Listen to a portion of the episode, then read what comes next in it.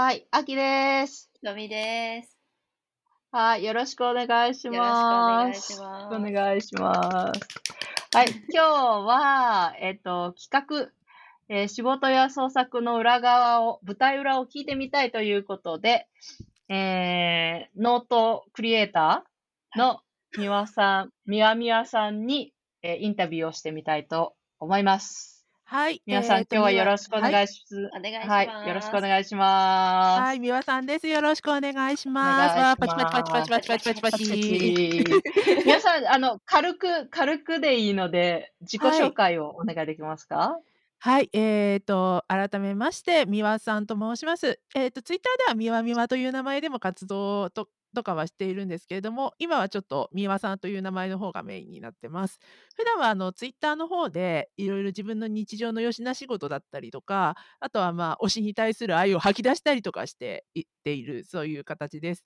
ノートはその補助的な役割で、あのノートはその補助的な役割でもう140字で収まらない自分の思いだとかを吐き出すための場まあ、いわばちょっと進んだブログみたいな感じの感じで使ってる感じです。えっと、ちなみに、えー趣味は幅広すぎるのですが、えーここで語ると尺が長くなってしまうので、ここでは割愛させていただきます。はい、ありがとうございます。じゃあ、あの、最初の質問、ノートではどんなこと発信してますか？だったんですけど、大体そういうツイッターで書けないようなあの、推しのことを？推しのことそうですね。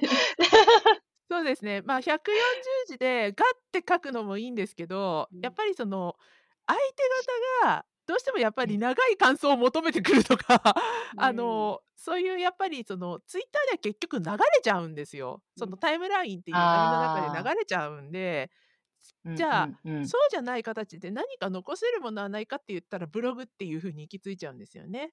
で、その過程の中で、ノートに出会って、あの、いろいろとその文字装飾だったりとか、その埋め込み機能だとかが、あ、使いやすいなっていう風に落ち着いてきて、今、あの、ノートフェスのこととかもあって、ノートの方もちょっとやっていこうかなっていう感じですね。うーはん。い。なるほど。そのノートの記事のテーマとかはどんな時に思いつきますか？テーマはですね、なんだろうな、ほんと日常のふとしたきっかけで、ある日ふと降りてくる時ありますね。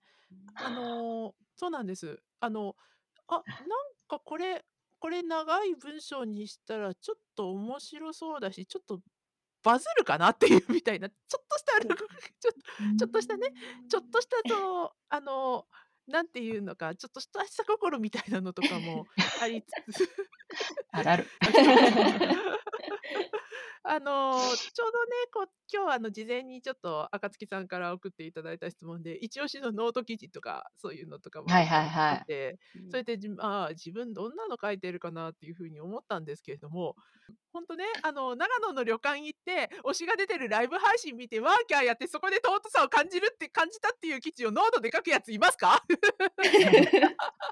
うん、いるかもしれないですよ。ノートだから書けるっていうのもあるかもしれないですそうですね。うん。うんうんで、そのそのライブが終わった後の旅館の、あの、部屋の中の茶室で、悶々と推しハーブティーのね、あの、推しハーブティーのオーダーシートを書こうとして、なんて書けばいいんだって悶々していることをノートに書こうとしてた人っていますか？多分いないと思う。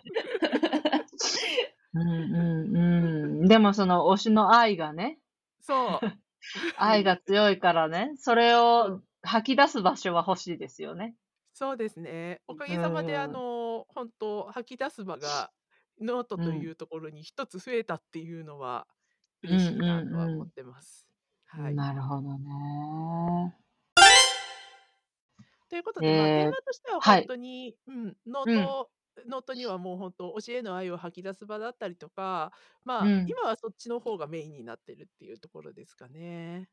で、それそれ以外にはい。うん、それ以外だと今、昔はあの、昔は、まあ、あの、サブカル合唱がまだあの、コロナでコロナ前で元気だった頃とかは、こういうことを、こういう合唱ややってきましたみたいな報告だったりとか、あとあの、短命で終わってしまったんですけれども、歌うのに役立ちそうなリングフィットシリーズっていう謎のシリーズやってましたね。へえ。あのえ。合唱の基礎練で、あの、ストレッチだったりとか、ちょっとしたそのうん。筋力あの、筋肉伸ばすとかっていうのとか、鍛えよううん。とかっていう話とかって結構あるんですよ、合唱の基うん。礎練で。うん。で、うん。その中でやっぱりあのやっぱり自分、筋肉ないとダメだなっていうのを思ってて、うん。で、あの、ちょうどうちにリングフィットがやってきて、じはい。ゃあ、ちょっと役に立ちそうなやつやってみようかみたいな感じでやって、え、途中うん。で途切れてるっていう謎のシリーズがあるんですけど。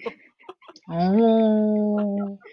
え、合唱のそのはい。筋肉は、お腹筋とかですか？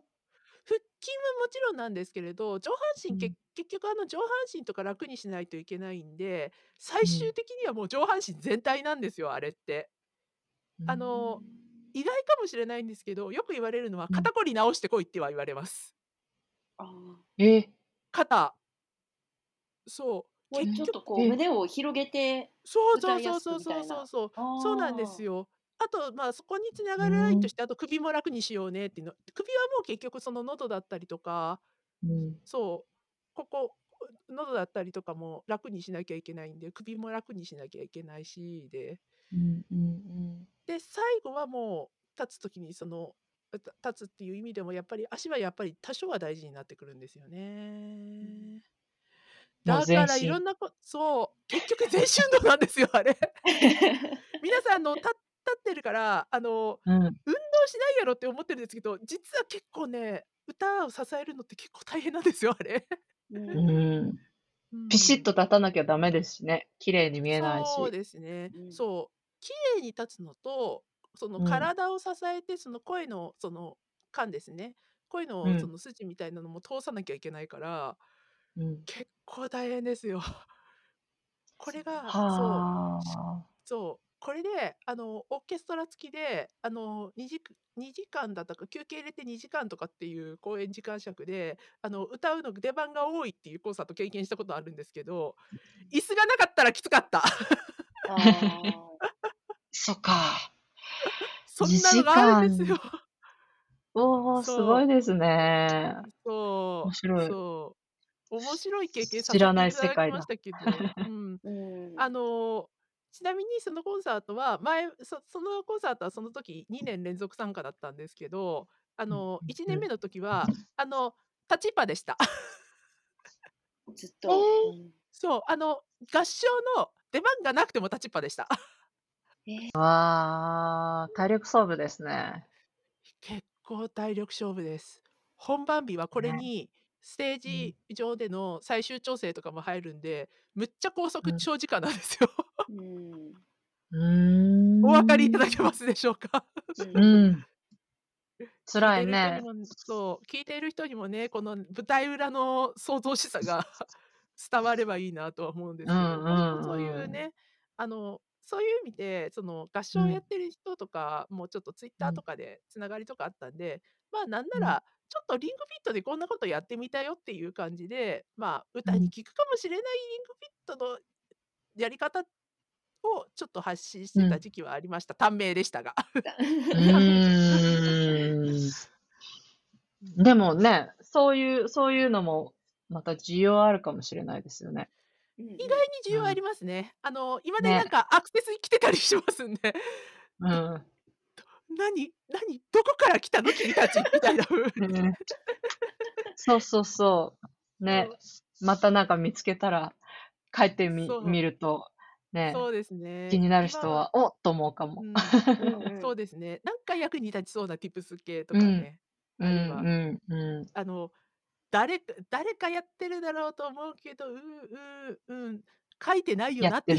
そうそうそうそうそうちょちそうそう。ょっとしたニッチ的な部分を。そうそうそう。結構うん。そういうのノートで、ね、そうです書ね。くとうん。うん、いいいって。言いますよね。そうですね。ね。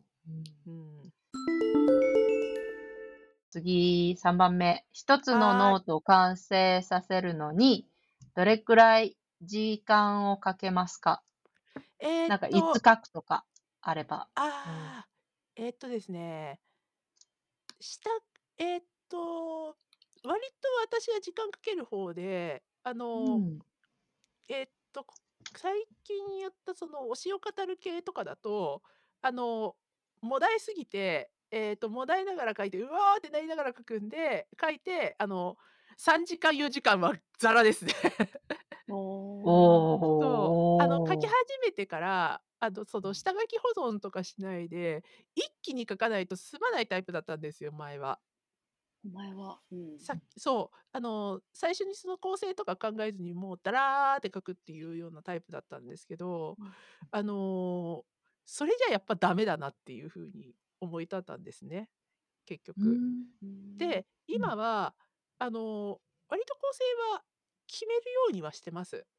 あの、ここ最初、ここの話書きたい、この話書きたい。で、こうことをつなげて、起承転結に持っていくとかっていう、そういうまとめ方意識してる。そうですね。だから、その最初のその、あの、ここでこういう展開にして、次こう持ってって、みたいな感じで書くようにしてからは、あの、悶々とする時間分のタイムロスは減ったような気はするけども、結局3時間かかってるっていう。オチが。ねえ、でも結構、うん、私もそれぐらいかけちゃうかな。ひとみさんどうですか？私は思いついたら書くみたいな。メモ代わりでとりあえず構成をパーって作ってからまあうんどっかで週末とかでまとめてあげるみたいな感じのタイプ。なるほど、うんなるほど。なるほどね。なんかこうあうんかぶっちゃったうんあ、ごどうぞどうぞ。どうぞ。美和さんがどうぞ。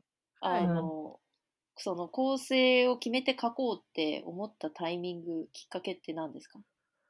そうですね。構成決めて書こうって思うようになったのが、うん、あの、今年の、そうだな、6月ぐらいとかだったなって思ってて、うん思ってるんですよ。さすがにその、推しを推したいがためのノートをダラダラーって書き始めて時間かかりすぎるのもちょっとどうかっていう感じで、あの、自分も他にやりたいこととかあるしっていうのとかで、じゃあなんか縮められる方法ないかなって思ったら、そう。それでまあ、ある程度構成決めてからやってみようみたいな。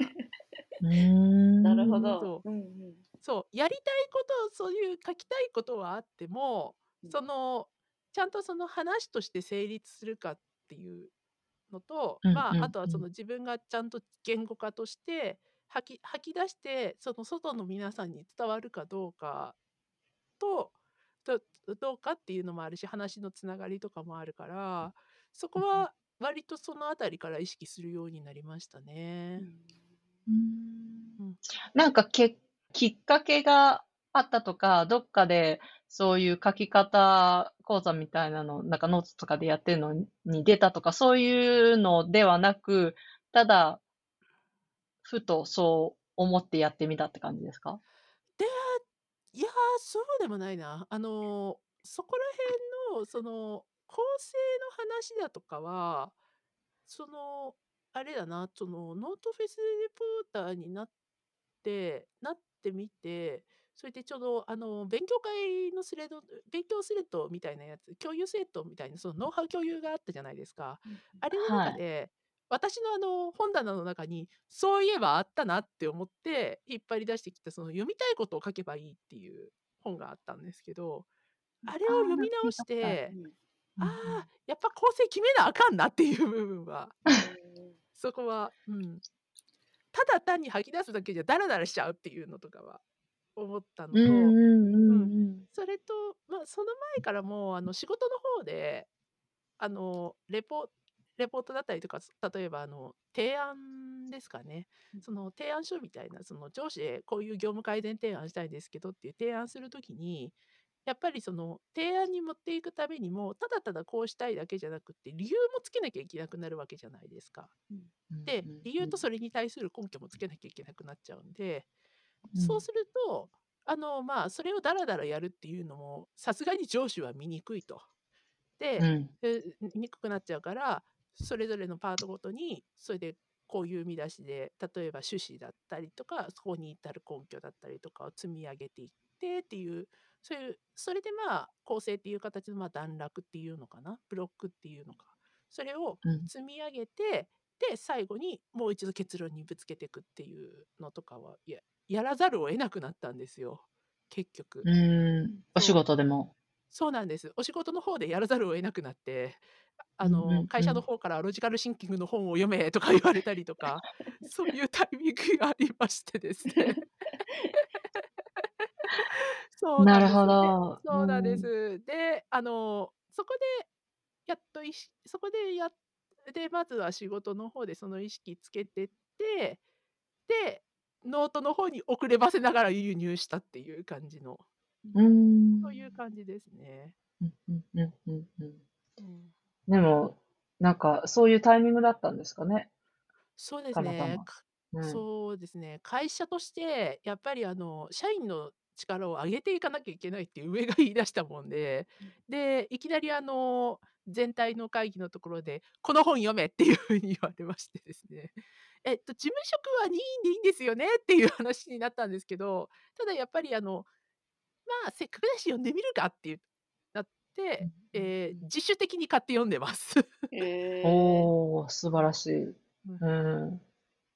でもなんかノートでそれをこう書くと、それがなんか仕事の方にもまた還元される感じがしますよね。ノートで練習みたいな。うん。そうですね。おかげさまでそこはいい感じに還元されてきてるなっていう思いはあります。はい。仕事からノートに逆輸入してみたいな。うん。そうそうそうそうそうそう。へえ、面白い。読んでるのが読みたいことを書けばいいっていう本ですか？そうですね。読みたいことを書けばいいっていう、あの、田中博信さんっていう方の、あの、書籍なんですけど、これちょっとあれだな。あの、ちょっと待ってくださいね。あの、リンク貼ります。あありがとうございます。ありがとうございます。もう、の概要欄に貼っておきます。はい、すいません、ありがとうござい ます。こっちみたいな。そう、YouTube だと下に 下に今指さして長い。長いやつですけど、すみません、これです。はい、ありがとうございます。これは本当に、あの、ライトに読めるっていうのが本当に本当面白かったなっていうのがあってあのご自身の経験とか、あとはいろいろとあの小ネタとか混ぜながら気づいた時には読読み終わってるんですよ。へえ。そう。おお、面白そう。これはね、これは本当あの、入ってくる人には入ってきます。あの、実際、うんうんうん、あの、これの約何年後かぐらいに、今のノートの方でも話題になってる、あの、書く人のための教科書っていう、古賀文武さんの書籍が出たじゃないですか。あれ、立ち読み、あれはちょっとちらっと立ち読みしたんですけど、あれはちょっとダメだったです。あの、残念ながら私は。美輪さん的には？そう、うん、ダメだったんですよ。あの、本が分厚い、ななんかう、目が疲れる、ダメみたいな。そう、内容的にもちょっと重すぎう、うわーみたいな感じになっちゃって。ただ、こっちのその、古賀さんじゃなくて、こっちのあの、あの、読みたいことを書けばいいっていうのは、あの、本当に、まずは、書くことから始めてみようか、その読みたいことを書きゃええやんっていう、そこからスタートしているんですよね。で、そこから、まあ、だんだんその分かりやすい形で、どう書いていけばいいのかっていうののエッセンスが出てくるっていうのは面白い、面白かったですね。で、あの、一応古賀さんとかも言われている、その、調べるとかそういう調査、その下調べですね。そのその取材とかの下調べだとか、そういう話も当然あのこの本の中では扱われています。うん。うん、だからもうとりあえずまず初めの一歩の取っかかりとしてライトに読めるものが欲しいっていうのであればもうこれはおすすめですね。なるほどね。なんか取っかかりとして全然何も読んだことがないとか何したらいいかわかんないっていう人向けなのがうん。この田中宏信さんの読みたいことを書けばいいっていうそれです。感じですかね。そうですね。もう、あの、っていうか、田中さんのキャラ自体が面白いんで、まずそこからあの読み進めていくと、ああ、この人キャラ濃いな、面白いわ、はあって、で、気づいたら読み終わってうん。で、なんか必要になった時にも読み返すと、あまともなこと言ってるわみたいなところに行き着くと思います。うんうんうん、なるほど。少なくともその口でした。はい。うーん、なるほどね。なんで、か、古賀さんのやつも見たんですけど、これはもうちょっとなんかプロになる人向けなのかなって、ちょっと、まあ、な内容も全然、よ、両方とも読んでないので、あの、わん、からないんですけど、でうん、もそんな感じがしますね。そうですもうちょね。っとプロの方向けそう。プロになりたいそうそう人向けそうそううん、そうそうそう。まさに古賀さんの、あうの、ん、書く人のための教科書はまさにそのための文だったんですよ。うん、うん、で、さうん。らにそれをライト、だから、そう、はい。うん、それをライトにした新書、新書で、その先、それに先駆けて出して、ちょっとライトなやつとかも出てはいいるんですけど、私は、まあ、うん、古賀さうんん。だったらそのライトな方かなっていう気はしますね。ここはやっぱり大ライ切だな方。思うな。うん。うん、うん、うん。そう、なんか、読む人によっては結構刺さるんじゃないかなって、どれにしてもって思う。ライトなやつで、みんなが書き手になる時代の新しい文章入門とかいうやつですか？あ、そうです、そうです。それじゃない。私がおすすめしたのはこれですね。え文章ー、入門、そうそうそうそうそう。これは、あの、電書で知って、知知って、あ、なんか面白そうって思って読んだら、もう結構サクサクうん。進められるんで、これは結構見やすいと思います。うん面白い。結構いろいろ読んでらっしゃいますね、そう。ですね。これは、ううん、ん。あの、これはその、今回、その、推しを語るっていうシリーズを展うん。開していくうん。にあたって、やっぱりその、もっとその文章力を上げたい、語彙力足りないとか、そこら辺自分がその、突き当たっちゃう問題とかがうん。あるんですよ。だから、そこ改善しするためにはどうすればいいだろうって思って、で、ちょうど、あの、書く人のための教科書が出たタイミングで、ちょっとおえっとなって、うん。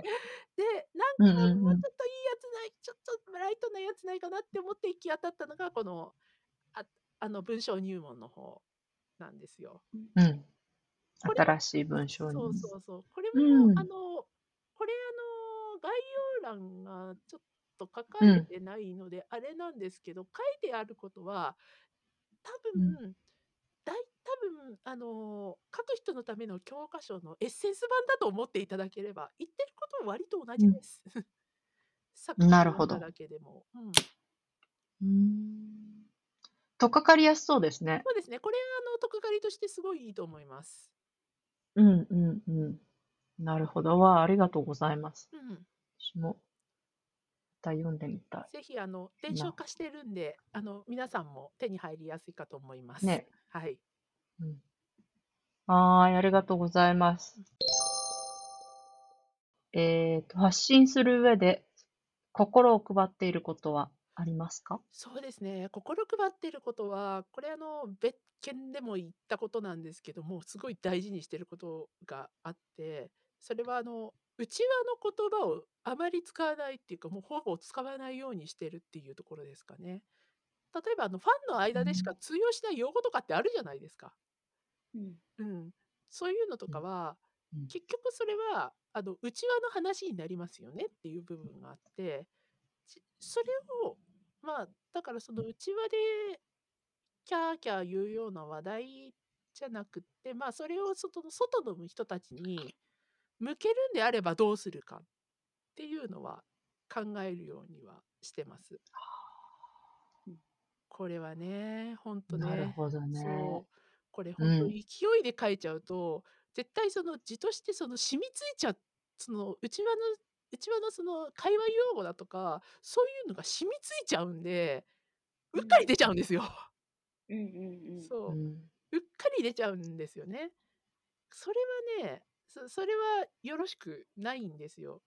それを、あの、そういう文が出てきて、あれこれ何？って言って積極的に取りに行けるような興味のある人、その対象に対して興味うん。持ってる人ならいいんだけど、全く興味ない人、それ見てどう思う？っていううん。部分なんうですよね。ーん。うん。そう。うん。そう。その、言い換えですよね、言ってみれば。そうですあの、ね。言葉の。うん。うん。それを、なんか、それに対して工夫してることってありますか？工。夫してること、ん、こればっかりはもう、ここればっかりは何なんだろうな。言い換えっっていうか、それってつまりこういうことだよねっていう、その日常にっていうか、その、なんていうのかな、その一般的に置き換えてそれそれそれだよなみたいなのとかは常にその日頃から見ていくしかないのかなっていう思いはあって、あありますね。だからそのノート書く時とか自分がツイッターで発信する時とかは、うん、そこ特に外に向けて発信する時とかは、本当そこは気をつけるようにはしてます。ツイッターは、ツイッターに際してはあの結局見に来るフォロワーっていうのは結局自分の身内と友人ぐらいしかいないやろ友人か同士ぐらいしかいないっていう部分があるのでそこはもうバンバン出しちゃっていいと思うんですけど、そこからそのノートと連動してあのなんか吐き出すとかっていう時はちょっと外向けにもなるわけだから例えばその推しがかかった作品とかに対してはまあこういうゲームの作品だからっていうのでゲームの名前出したりとかそのゲームとは一体何なんじゃっていうのとかそういうのとかのもやっぱり背景とかの説明は必要なんでうまくそこは どうにかこうにか。うんなるほどね。そうなんですよ。ちょっとちょっとノートの方がオフィシャルな感じなんですか、美和さんの中で。私のツイッター主戦場はツイッター伝えきれないのと今はどっちなんだろうな。本音を出す本音出してんのがツイッターで、うん、ああその感じでいくとどっちなんだろうな。でもまあ素に近いのは本当ツイッターなんですよ。で、うん、もうあれがもう割,、うん、割とあの8割方本性なんで8割方本性なんですよ、でそれを抑えて外に向けたのがノートっていうオフィシャル、オフィシャルというには更新頻度低いんでね、本当。そうそうなんですよ。なるほどね。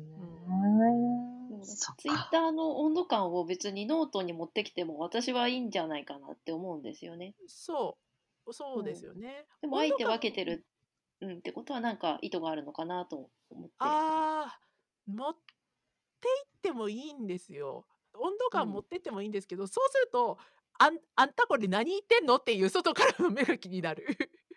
へえ。そうおなるほど。そうなんですよ。だからあの温度感は割と維持はするけれどその上でその温度感をその人に伝えるっていうその外に向けて伝えるっていう意味であのうまく言葉にするっていうか一般の人にも伝わりやすいようにするっていうのは心がけてはいますね。うん、じゃあなんかノートの方がもっとあのー、なんていうのかな向けてるなんていうんですかね。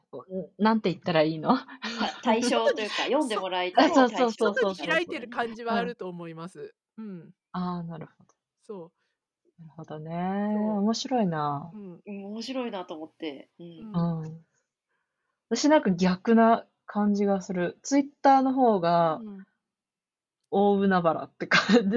うん、そういうイメージあります、確かに。うん。ノートの方が街って感じっていうか。うん。うん。そっか、逆もありなんだ。私、私の中ではそういう認識ですね。そう。